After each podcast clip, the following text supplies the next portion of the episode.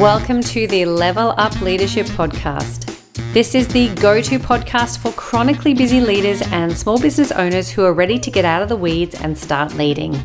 The weekly episodes have micro leadership lessons focused on how to level up your leadership and help you to be 1% better every day.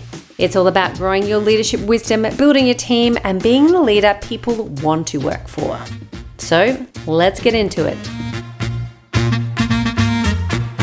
When something goes wrong, whose first response is to want to know whose fault it is? Now, on the surface, this makes complete sense.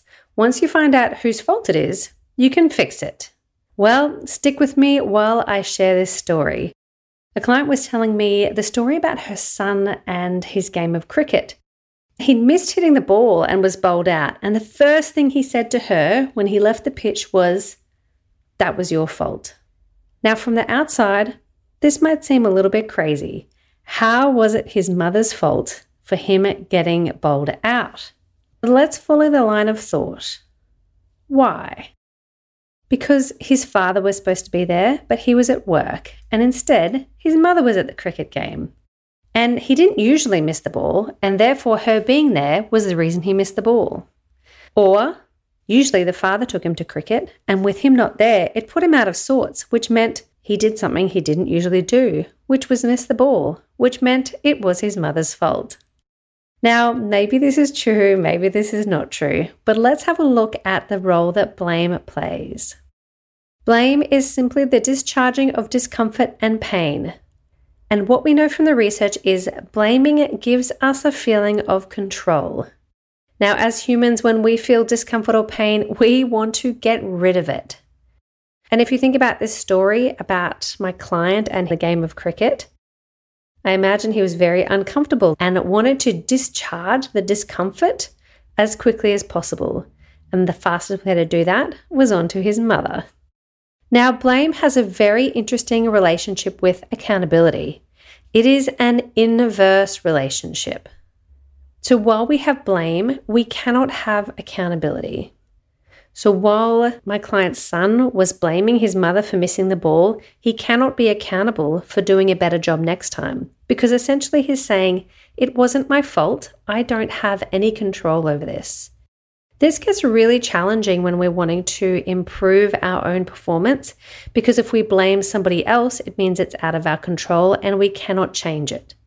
We can only change what's in our control, or we can change how we think about it so it's in our control. When we're blaming somebody else, we miss this opportunity for empathy because we are so caught up in the story of who we're trying to blame and whose fault it is, we miss trying to connect with the person and understand.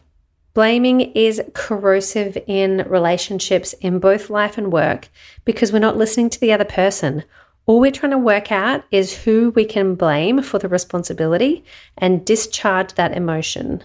It might feel like you are gaining control by blaming somebody else or working out whose fault it is, but actually, you are giving away control. Without taking accountability for missing the ball, he also missed the opportunity to improve in future, which means he gave away his control. There's a saying that can be quite helpful here which is everything I do is my fault. Now, this can seem quite blunt. And if you are someone that is prone to self blame or self deprecation, I'd like to encourage you to use a slightly different framing, which is everything I do is in my control. Everything I do is in my control. In businesses, and in life, we want a culture of accountability, not a culture of blame. Poor leaders ask, Who is at fault? And strong leaders ask, Where did the process break down?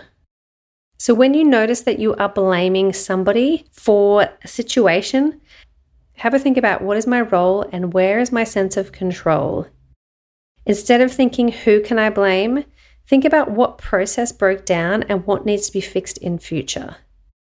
And that can be from a business sense, If a project proposal didn't go out on time or a client deadline was missed, instead of blaming the person, have a look and see where did the process break down. So next time when something goes wrong, notice if you start to think who can I blame or whose fault this is and start to change the story. Change the story to where did the process break down? Everything I do is in my control. I'm not saying it's comfortable, but a lot more effective than blaming somebody else and giving away your control.